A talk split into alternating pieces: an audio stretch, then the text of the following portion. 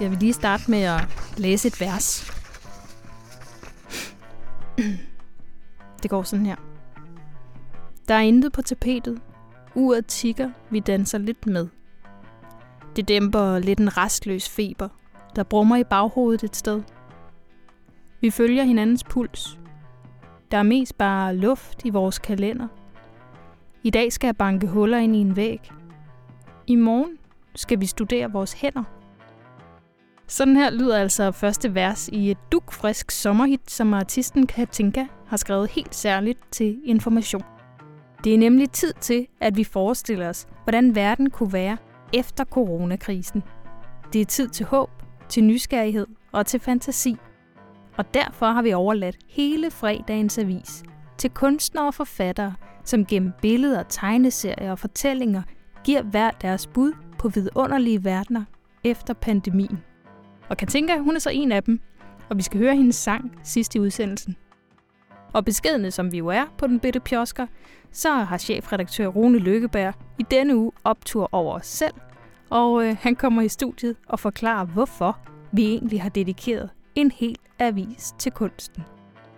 Velkommen til Radio Information. Jeg hedder Lærke Kramon, og jeg er vikar. I dagens program skal vi også tale om æg, og om holdbarheden på æg. Et nyt borgerforslag har nemlig sat ligestilling inden for fertilitetsbehandling til debat. For hvor øh, mænds sæd kan blive opbevaret i sædbanker på ja, ubestemt tid, så skal kvinders sunde og raske æg i dag destrueres efter bare fem år på frost. Og så skal vi tale om det, der bliver kaldt den største retspolitiske skandale under den forrige regering, nemlig Inger Støjbergs famøse og ulovlige instruks om at adskille unge asylpar. Instrukskommissionen er i fuld gang med at kuglegrave sagen, og i denne uge var det hovedpersonen selv, der blev afhørt. Nemlig den tidligere udlændingeminister Inger Støjberg.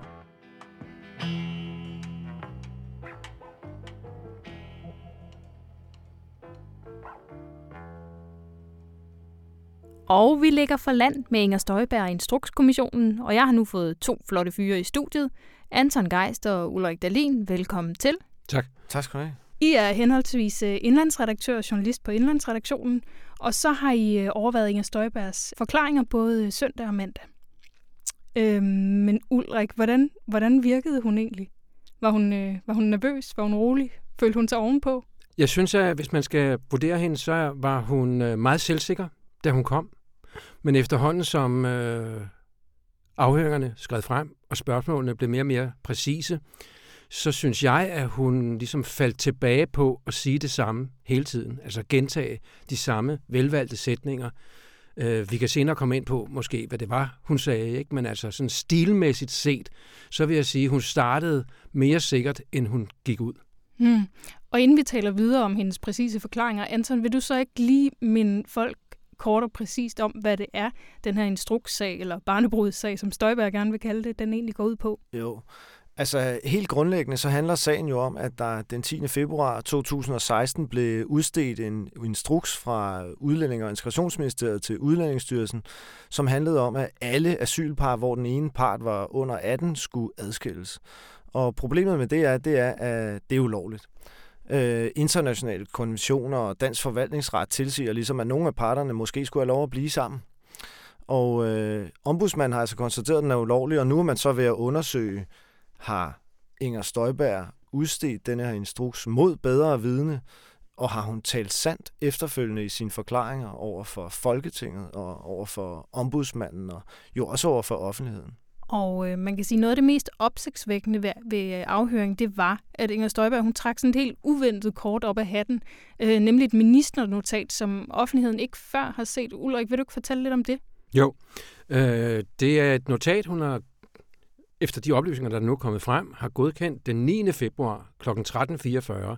Det er cirka et døgn før, at hun udsender sin øh, pressemeddelelse, som er kategorisk og undtagelsesfri, og som ombudsmanden senere siger lægger op til en ulovlig praksis. Og i det ministernotat, der åbnes der for, at der kan øh, være undtagelser i det absolute øh, krav om at adskille alle par, og at der skal ske individuelle vurderinger af hver enkelt par, før man træffer beslutning om, om de skal adskilles eller ej. Og det er så, øh, det, det mærkelige her er, at øh, det notat skitserer jo i store træk en lovlig administration. Og eftersom ministeren i fire år har været udsat for byer af spørgsmål i Folketinget, og ombudsmandsundersøgelser og samråd osv., hvorfor har vi aldrig nogensinde før hørt om det notat? Det er en gåde. Ja, og hvad tror I selv? Det er jo det store spørgsmål. Hvorfor har vi ikke hørt om det før nu? Det synes jeg er rigtig, rigtig svært at, at give et svar på. Altså, i hvert fald er det jo fuldstændig mystisk. Det er meget, meget underligt. Jeg tror, det har chokeret alle simpelthen, at hun pludselig nu kommer med en helt ny forklaring. Øh, det kunne godt virke, som om hun har sagt én ting udad til, at hun vil fremstå mere hård og mere handlekraftig udad til, end hun måske i virkeligheden var. Det er jo en mulig forklaring. En anden mulig forklaring er jo, at der er nogle omstændigheder omkring det her øh, ministernotat, som vi endnu ikke kender. Altså, er det måske først blevet godkendt, og så senere afvist, for eksempel. Ikke? Vi ved jo, at det bliver aldrig til en instruks. Øh, det er der ikke noget, der tyder på. Tværtimod, så får Udlændingsstyrelsen en ulovlig instruks. Så der er jo virkelig mystiske omstændigheder omkring det her. Ikke? Ja, du, øh, du rækker fingeren op. Ja, det er, fordi hvad, hvad du gerne til for jeg, her? Jeg er vant til at opføre mig pænt. Ja. Uh, der, der, der er også den omstændighed, ud over det, som Anton allerede har sagt, at man kan jo se på de bilag, eller på de dokumenter og på de forklaringer, der kommer, at der også efter ministeren har godkendt det her notat den 9. er ret hæftige diskussioner mellem hende og hendes topembedsmænd om, hvorvidt at de skal administrere lovligt eller ej. Og det er jo det, der er så mærkeligt, at hvis ministeren den 9. februar 2016 har godkendt, ja, der kan være undtagelser, hvorfor er der så den fortsatte kamp mellem ministeren og hendes topembedsmænd om, hvorvidt der kan være undtagelser? Mm. Og en ting, jeg, jeg gerne vil have til at hjælpe mig med at forstå, det er det her med, hvis, hvis man skal tro på Inger Støjberg, hun godt vidste, at, at alle asylpar skulle vurderes individuelt, hvorfor udsender hendes ministerie så den her pressemeddelelse, hvor det entydigt står, at alle skal skilles, hvis den ene part er under 18 år? Jamen altså, Inger Støjbergs forklaring er, at det var politisk kommunikation. Altså, at øh, hun vil gerne sende et meget klart budskab til offentligheden, og når man gør det, øh, så er det ikke alle detaljer, der kommer med. Det, der selvfølgelig er hendes forklaringsproblem i den sammenhæng, det er jo, at hun i pressemeddelelsen og over for Folketinget og i alle mulige sammenhænge jo faktisk afviste muligheden for undtagelser. Og det hænger jo ikke rigtig sammen med, at hun angiveligt var indstillet på at følge en praksis, som var med undtagelser. Og det er jo ikke bare en nuanceforskel, det er jo hinandens øh, modsætninger. Ikke? Så man kan sige, at det følger jo nærmest, at den forklaring, Støjberg kommer med nu, at det, hun sagde til offentligheden og til Folketinget og til ombudsmanden, det var usandt. Sidder I tilbage med sådan et indtryk af, at hun har tørret, tørret ansvaret videre på sit embedsværk? Ja, det sidder jeg i hvert fald tilbage øh, med det indtryk. Det er som om efterhånden, som afhøringerne skrider frem, at den mulige abe, at den går nedad i systemet. Også da den tidligere departementschef øh, blev afhørt, øh, der havde man også en fornemmelse af, at øh, alt, hvad der kan tale til deres fordel, det har de en klar erindring om. Mm. Alt, hvad der muligvis kunne trække dem længere ind i skandalens epicenter, det har de desværre ikke nogen præcis erindring om. De kan ikke lige huske, hvordan ordene faldt, eller de kan ikke lige huske, om de har været til det møde og den slags der. Ikke? Det gælder jo faktisk dem alle sammen i virkeligheden. Ikke? Altså Udlændingsstyrelsen, de peger i retning om, at departementet, ikke? altså ministeriet, embedsmændene i ministeriet, de peger i retning af ministeren, og ministeren peger i retning af embedsmændene. Ikke? Sådan er det i de her kommissioner. Alle peger ligesom i retning af hinanden. Og det er jo rigtigt, at Inger Støjbergs forklaring, øh, den øh, lægger jo ansvaret over på embedsværket i meget høj grad. Men jeg synes også, at man må sige, at det er jo bestemt også en mulighed, at det er embedsværket, der har fucket op her. Altså, mm-hmm. det er jo øh, i hvert fald til synligheden har ministeren godkendt en lovlig sagsbehandling, og alligevel har nogle embedsmænd sat gang i en ulovlig sagsbehandling. Og øh, det kan man jo bestemt ikke afvise, at der er sket en eller anden misforståelse øh, i embedsværket. Og så er det jo sådan set fair nok, øh, at hun peger i retning af embedsmændene. Ikke? Mm-hmm. Men det viser også noget om de problemer, som de enkelte, der skal afhøres, har. Fordi hvis de går med til et vist sæt af forklaringer, at ministeren har godkendt et notat, der lægger op til en i stort set lovlig praksis. Hvorfor har de så i gang sat den modsatte praksis, altså som var ulovlig, fordi den ikke indeholdt undtagelser? Og når de så skal forklare sig, så skal der jo noget af en twist til for at komme rundt, i, rundt om de her udfordringer. Mm. Men prøv at høre, med jeres sådan store kendskab til sagen, Vurderer I så, at Inger Støjberg hun kom styrket ud af øh, instrukskommissionen her i weekenden og, og mandag? Har hun en bedre sag nu, end hun havde før hun blev afhørt? Det tror jeg, jeg synes, hun har. Altså, jeg, jeg, jeg synes, at øh, forløbig er det da positivt for hende, at hun har kunne fremlægge dokumentation for, at hun i hvert fald på et tidspunkt godkendte noget, der var en øh, lovlig sagsbehandling. Det er svært at se som andet end en fordel for hende. Men det kan jo meget hurtigt blive vendt til en ulempe, hvis der bliver sået tvivl om det her notat. Fordi lige nu, der har Støjberg jo bundet hele sin forklaring op på det her notat. Det er det, der er helt, helt, helt centralt, sagde hun for hende. Og det underlige er jo, at hun ikke har forklaret nogensinde før om det her notat. Ikke? Til gengæld synes jeg så, at hvis, øh, hvis man siger, det Anton lige har sagt er, er rigtigt, øh, eller lægger det til grund, ja. så så hun jo sværere over for de senere forklaringer til ombudsmanden. Helt klart. Og over for Folketinget. Helt klart. Hvor hun jo har sandhedspligt som mm. minister. Det fremgår af lovgivningen, at svar til Folketinget skal være retvisende mm. og fyldskørende. Men tror du ikke, Ulrik, man kan sige der, altså hun står ligesom overfor, hun kan få kritik på to punkter. Ikke? Hun kan få kritik for et, bevidst at have sat gang i en ulovlig sagsbehandling, og to, at have vildledt Folketinget og ombudsmanden og sådan. Ikke? Og, og hvis man, man skal vælge mellem hvis... de to, ja. så tror jeg, en minister bedst kan leve med vildledning af Folketinget og ombudsmanden, for det er alligevel sådan lidt en gråzone-kategori. Ikke? Har man nu været helt fyldeskørende nok og sådan noget. Ikke? Men at, at have sat bevidst gang i en ulovlig sagsbehandling, den er sgu grim at have på CV'et. Ikke? Øh, så, så det, Men det, jeg tror, hun, det må man betragte som et mindre onde, ja. og jeg tror også, det er svært at forestille sig, som sagen er oplyst nu, at kommissionen skulle ende med at konstatere, at hun har oplyst øh, ombudsmanden og Folketinget sandfærdigt. Det har jeg svært ved at forestille mig, må jeg sige. Men omvendt må man jo sige, at hun var øverste forvaltningschef. Ja, ja. Så det var på hendes ansvar, at den ulovlige øh, sagsbehandling øh, blev sat i gang. Når hun så blev spurgt øh, i kommissionen, jamen, hvad gjorde du for at sikre dig, at det, som du jo havde skrevet under på den 9. februar, det her notat, at det blev ført ud i livet, der havde hun sådan en one size fits all forklaring. Det var ude af mine hænder. Jeg havde jo skrevet under, så var det op til embedsværket at, øh, mm. at, at sørge for resten. Og det bliver jo spændende at se, om kommissionen æder den. Kan man forvente, at hun skal afhøres igen? Ja, det øh, kan jeg ikke forestille mig. Det kommer hun helt sikkert til at blive. Nu kommer der en masse embedsmænd, og de kommer til at nogle af dem i hvert fald nok er i retning af hende igen, og så må hun jo skulle svare på det. En anden øh, opsigtsvækkende ting i den her uge i forhold til Instrukskommissionen, det, det er jo, at den tidligere justitsminister Søren Pind nu også er indkaldt til afhøring. Eller han meldte jo næsten sig selv med et tweet. Var det ikke sådan, det foregik? Jo, det var det. Han øh, meddelte pludselig, at øh, der ikke var nogen tvivl om, hvad Justitsministeriet havde øh, sagt i sin tid. Det er sådan, at øh, Inger Støjbergs embedsmænd, de kontaktede Justitsministeriet ifølge deres egen forklaringer, ligesom for at få lidt opbakning bag deres synspunkt i deres battle med ministeren. Og øh, der skriver Pind så, at øh, der er ingen tvivl om, at Justitsministeriets øh, råd var, det var nemlig, at der skulle være individuel sagsbehandling. Det manglede bare andet. Det slog han så op, og øh, det kunne man godt tolke som, at øh, her sidder der en lille Søren og hopper. Han vil også gerne ud på Frederiksberg og, og afhøres ja. af, af kommissionen. Ja.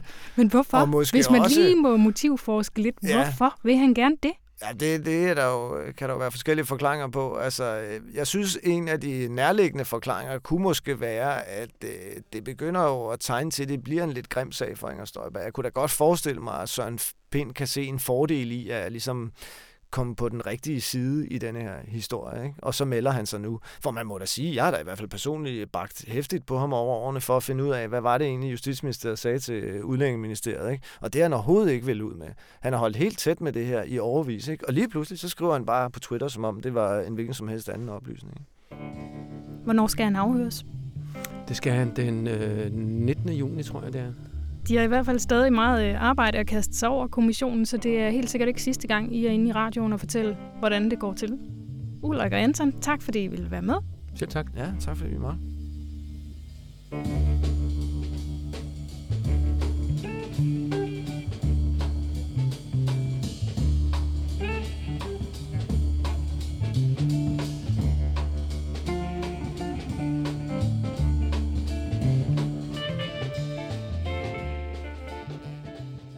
Et af ugens store debatemner har handlet om æg. Ikke øh, hønseæg, men kvinders æg, og hvor lang tid de egentlig må opbevares. I dag der skal æg, som er udtaget i forbindelse med fertilitetsbehandling, destrueres efter fem år, men et nyt borgerforslag foreslår, at kvinder skal have ret til at opbevare dem i længere tid, helt indtil kvinderne er fyldt 46 år. Laura Friis Vang, velkommen til. Mange tak. Du er journalist på Indlandsredaktionen, og du har i ugens løb skrevet en leder om emnet. Men øhm, før vi når til din holdning, så vil jeg gerne have dig til at hjælpe mig med at forstå debatten. For øh, først og fremmest, altså hvorfor må de her æg i dag kun opbevares i fem år? Jamen, øh, det er der faktisk ikke nogen sådan rigtig god forklaring på. Altså, det, det er en debat, der er blevet taget løbende, og, øh, og den nuværende femårsgrænse, den blev fastsat øh, tilbage i 2003, hvor at øh, der var et flertal øh, i Folketinget, fra, altså der blev, øh, grænsen gik fra to til fem år. Og der var et flertal af Folketinget, der, øh, der argumenterede for, at, øh, at der var simpelthen ikke nogen grund til overhovedet at have en grænse. Øh, men samtidig var der så også både nogen fra etisk råd og også et, øh, et mindretal i Folketinget, som, øh, som har den overbevisning, at i det øjeblik, at et æg befrugtes med en sædcelle, så begynder livet. Øhm, og derfor er det ikke etisk forsvarligt at have det liggende i, i en fryser på ubestemt tid. Og så tror jeg, at den her femårsgrænse blev et eller andet form for øh, kompromis. Og den anden sådan forklaring, det er, at øh, øh, etisk råd tog stilling til det igen her i 2015, øh, og mente på daværende tidspunkt ikke, at der var øh, nok evidens for, at det her æg ikke ville tage skade af at ligge øh, meget lang tid i en fryser. Mm. Øh, men det, der så er i dag, er, at nu er der rimelig stor konsensus om, at der ikke er videnskabelig dokumentation for, at det her æg på nogen måde tager skade. Tværtimod, så, øh, så, så ligger det fint der i den fryser. Så det, du siger, det er egentlig, at der er en enighed om, at der hverken sådan der, i hvert fald ikke sundhedsfagligt er en, er en grund til det. Der kan stadig være en, være en etisk årsag. Det er måske det, som argumentationen hviler på i dag. Ja, og der vil stadig også være nogen, der, der frygter, at hvis man bare kan lægge et æg ud, lad, mig, lad os sige, når man er 23, at der ligesom er flere, der vil, vil gøre det, og så sådan for at he, helgardere sig af sociale årsager, ligesom have en bank af, af udtagende æg. Øhm, det er sådan en tendens, man også ser i USA, som der i hvert fald er nogle medlemmer af etisk råd, som, som frygter, at vi også vil komme til at se i Danmark, hvis man hvis man bare kan ligge det på, øh, have dem liggende på ubestemt tid.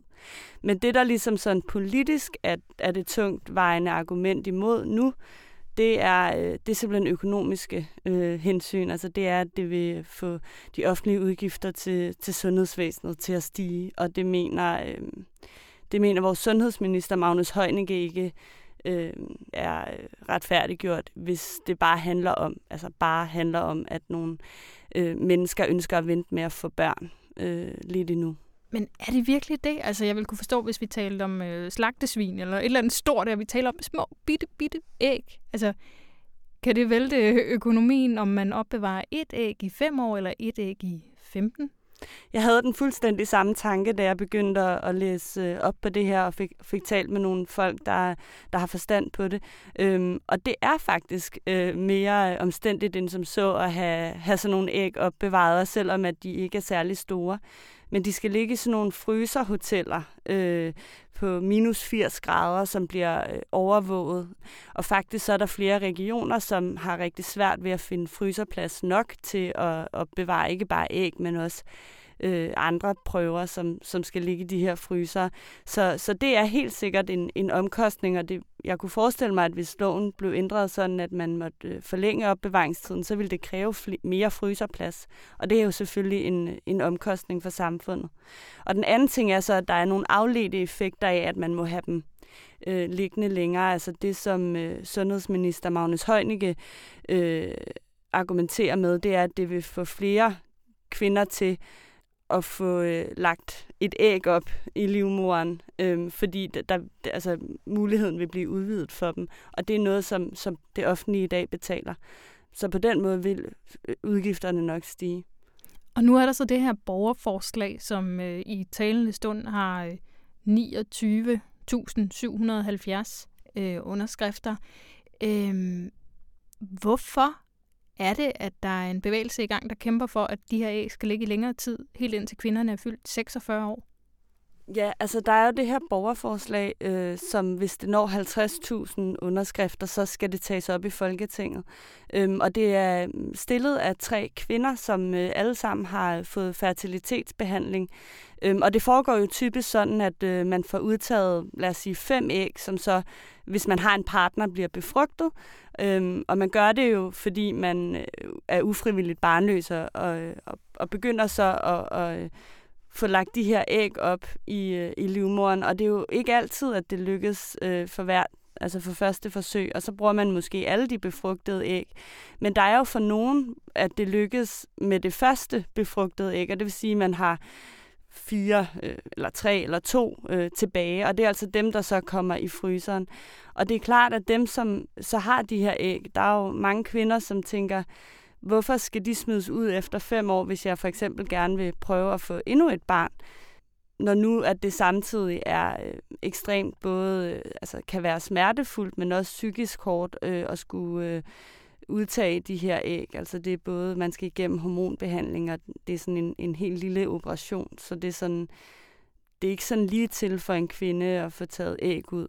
Så hvad vil det betyde for, for en kvinde, hvis, øh, hvis det her lovforslag det bliver, til, bliver til lov, og, og æggene så kan bevares i, øh, i længere tid? Hvad vil det betyde for den enkelte kvinde i fertilitetsbehandling? Det vil jo betyde, at øh, kvinden ikke skal være sådan underlagt et tidspres i forhold til, hvornår man skal øh, prøve at få børn igen. I dag er det sådan, at øh, man må få øh, fertilitetsbehandling i Danmark indtil man er 46 år. Altså det er den grænse, hvor man mener, at det stadig er forsvarligt, at en kvinde bliver gravid. Men lad os sige, at en, øh, en 29-årig kvinde får udtaget fem æg og har tre tilbage, og måske har fået et barn, og ønsker at få et barn igen, når hun er 35, så er, de, så er hendes tre overskydende æg blevet smidt ud, Øhm, og så skal hun igennem en, en muligvis smertefuld øhm, hormonbehandling og, og udtagning af æg igen. Så det vil jo kunne betyde, at hun ikke skal være underlagt tidspres og kan vente med at få det eventuelle barn nummer to, øhm, uden at hun skal gennemgå denne her behandling endnu en gang. Vil det sige, at det her faktisk er, er kvindekamp, altså en ligestillingskamp også? Fordi jeg har, jeg har noteret mig, at, at øh, mænd de kan aflevere deres sæd på en sædklinik, og der bliver det så opbevaret på ubestemt tid. Ja, altså det, det kan man da godt sige. Man kan i hvert fald sige, at der ikke er ligestilling på det her område. Men, men jeg vil så også være den holdning, at det er også meget, meget svært, lige præcis når det handler om, om børn og fertilitet, helt og opnå ligestilling, fordi vi bare biologisk er indrettet så forskelligt. Det forholder sig jo sådan med mænd, at de igennem hele deres liv kan aflægge en sædprøve. De går ikke i overgangsalderen. Det er heller ikke besværligt for dem. Altså, det, de skal ikke ligesom... Nå, det er næsten lidt sjovt, ikke? Jo, det, det skulle man... Det, det tror jeg, det er i hvert fald der for mange. Så derfor betyder det også, at der ikke er særlig mange mænd, for hvem det er relevant at opbevare sæd sædprøver i meget lang tid. Altså det, det skulle kun være, hvis de for eksempel får testikelkræft eller noget. Men der er lovgivningen skruet sammen på en helt anden måde i dag, så de har ret til at bevare dem i lang tid, og det har kvinder også, hvis det er på grund af sygdom. Så jo, jeg synes da, at det er relevant at nævne, at der ikke er ligestilling på området, men, men der er også sådan nogle praktiske årsager, der gør, at det måske også giver mening, hvis det giver Mm, det gør det, og du er jo selv nået frem til en øh, holdning efter at være dykket ned i området. Og øh, hvad er det egentlig du og øh, avisen, for vi står jo et kollektiv bag dig, hvad er det, vi mener om den her sag?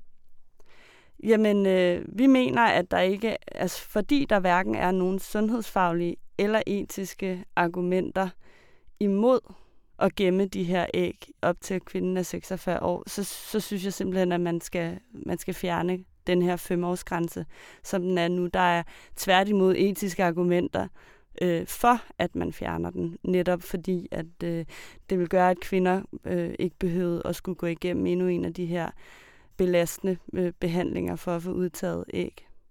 Og du synes, at det er helt fair, at fællesskabet skal betale for, at kvinders æg kan blive liggende så længe? Altså at vi giver dem den her lange tidsfrist i forhold til, hvornår de kan få børn?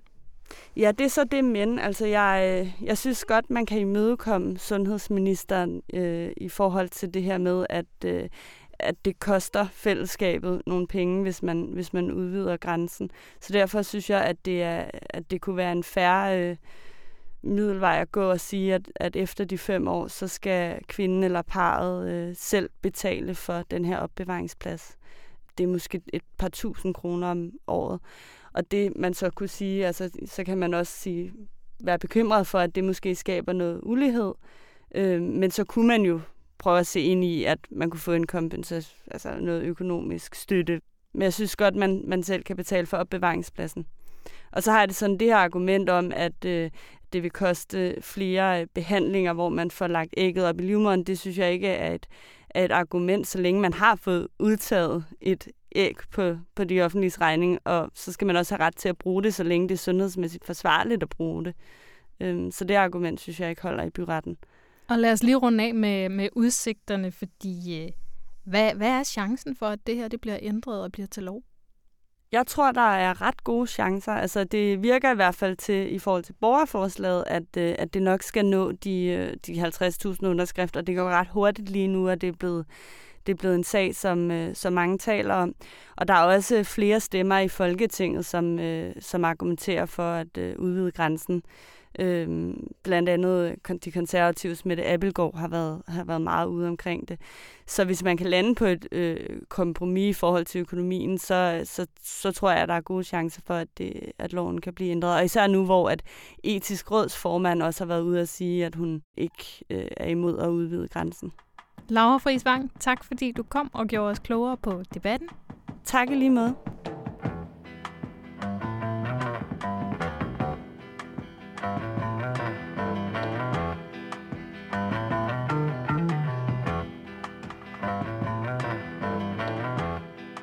Hej, jeg hedder Lone Nikolajsen. Jeg er kulturjournalist og anmelder på Information. Og jeg vil opfordre til, at man, hvis ikke man er abonnent i forvejen, får et, øh, en måneds gratis prøveabonnement. Det kan man på information.dk-prøv nu. Der kan man skrive sig op. Og jeg synes ofte, jeg møder nogen, der læser information, som siger, de er glade for det, og de får noget ud af det. Øhm, og jeg synes da også, at vi gør os umage med at lave avisen.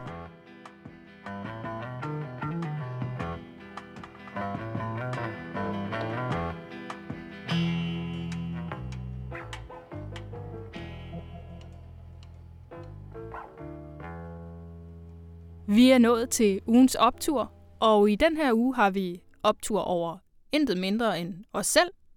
Fredag udkommer information nemlig med en helt speciel særavis. Vi har for en øh, stund smidt al journalistik på porten og overladt spalterne til kunstnere og forfattere, som hver giver deres bud på, hvordan verden kan komme til at se ud efter coronakrisen. Hvis vi altså sætter fantasien løs og giver hinanden lov til at tænke stort. Rune Lykkeberg, chefredaktør på Information. Velkommen til. Tusind tak, Lærke. Vi står stadig midt i coronakrisen. Der er arbejdsløshed, der er forbud, der er økonomier i frit fald, er det her det helt rigtige tidspunkt at tale om drømme og utopier? Jamen, det tænkte vi, at det var.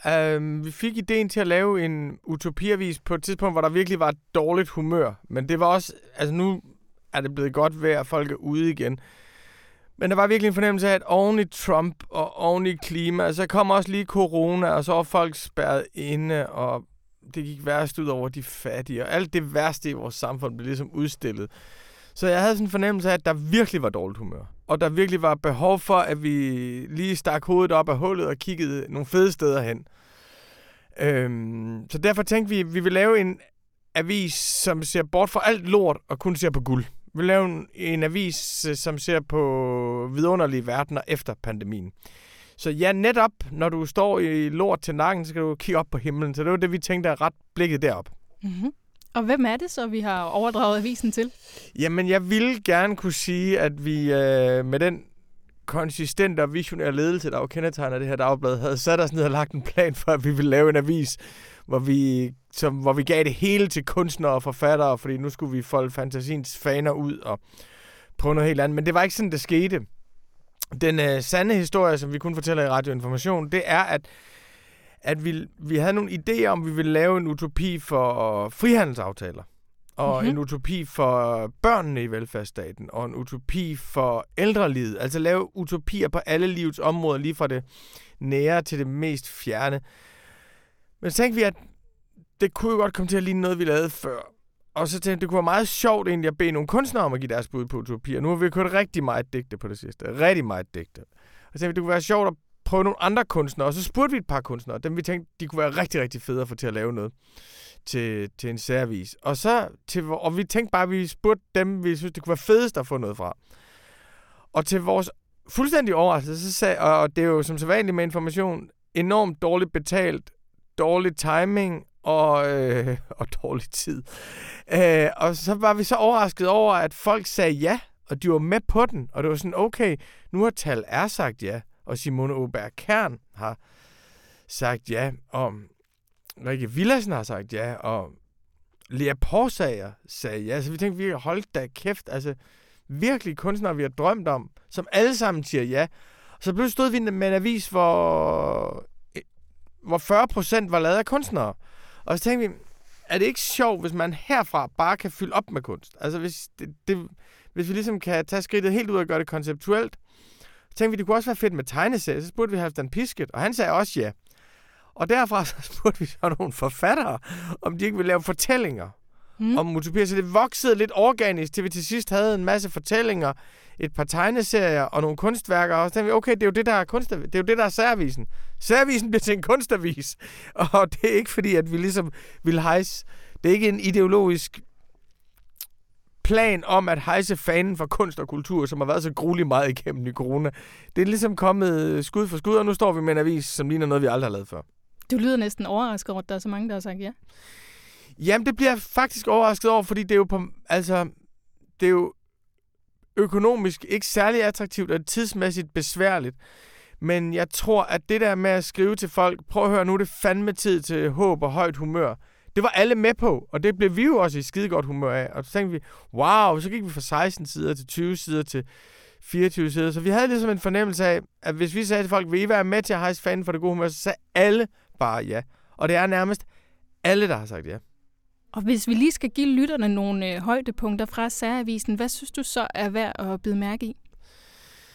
Øh, nu er de jo alle sammen øh, værker i deres egen ret og højdepunkter, men jeg synes noget, som er fantastisk, det er, at Halvdan Pisket, som har lavet den her dansker-trilogi, har det her lidt dystre, sorte tegneserieudtryk, eller jeg tror, man skal sige graphic novel. Øh, at det ligesom er, han, det lykkes ham at gå fra det dystre til det sådan fuldstændig lyksalige. Jeg synes, Simone Aubert Kern har lavet en, en collage, som er helt vild. Altså, hvor du virkelig kan gå på opdagelse, og hvor du egentlig ikke først tænker det som en utopi, men til sidst, så, når du har siddet og kigget på det lang tid, så kan du se, at det er alt det fede, der river sig løs, og alt lortet, der bliver tilbage. Tal R har lavet et fantastisk værk, som ligesom er en... Og det har jeg ikke talt med ham om, så det er min udlægning. Men det er ligesom en, de der klassiske Matisse øh, Nature Mort, hvor du har sådan en øh, voldsom rosa, og du har et rum, hvor naturen er død, og det er så fanget i Der har han lavet sådan en voldsom rosa, og øh, et rum ala Matisse, og så er der en krukke, som du også kender fra Matisse, men ud af krukken, der vokser den vildeste natur. Og du tror, at det er... Lige når du siger, tror, du, det er planter, du kender, men så kan du opfatte, at det er nogle planter, du aldrig har set før, og de planter, de ender med at sætte stjerner på himlen. Hvis du nu skulle give dig selv lov til at drømme rigtig stort og tænke lidt utopisk, er der så en kunstner ude i verden eller fra fortiden, du godt gad have haft med i avisen til at give sit bud på en ny og bedre verden? Mm, altså, jeg elsker de der... Kandinsky har sådan nogle meget, meget enkle billeder, som egentlig er ret øh, intellektuelt sofistikerede. Jeg vil elske at se Kandinsky sådan trække en utopi hen over det 21. århundrede. Det tror jeg virkelig ville løfte blikket. Men jeg vil også synes, det var fantastisk, hvis du kunne få en sokratisk dialog om, hvor vi er på vej hen. Og det kan vi jo så passende drømme os til, for øh, det er desværre ikke med. Det er heldigvis en masse, masse andet godt, som man kan læse og kigge på i fredagsavisen. Rune Løbeberg, tak fordi du kom. Selv tak. Og særavisen kan du læse på information.dk eller i din e-avis, hvis du ikke allerede har kastet dig over den. Men øh, som lovet først i udsendelsen, så får du her direkte i ørerne et af bidragene derfra. Og det er Katinkas sang Intet på tapetet. Og hvem ved, måske kan det gå hen og blive et vaskeægte corona-hit. Imens den spiller, så er der bare at sige, at øh, radioinformation i den her uge var tilrettelagt af mig, Lærke Kramon, og klippet af Anne Pilegaard Petersen. God weekend. Der på tapetet. Uret tigger, vi danser lidt med. Det dæmper lidt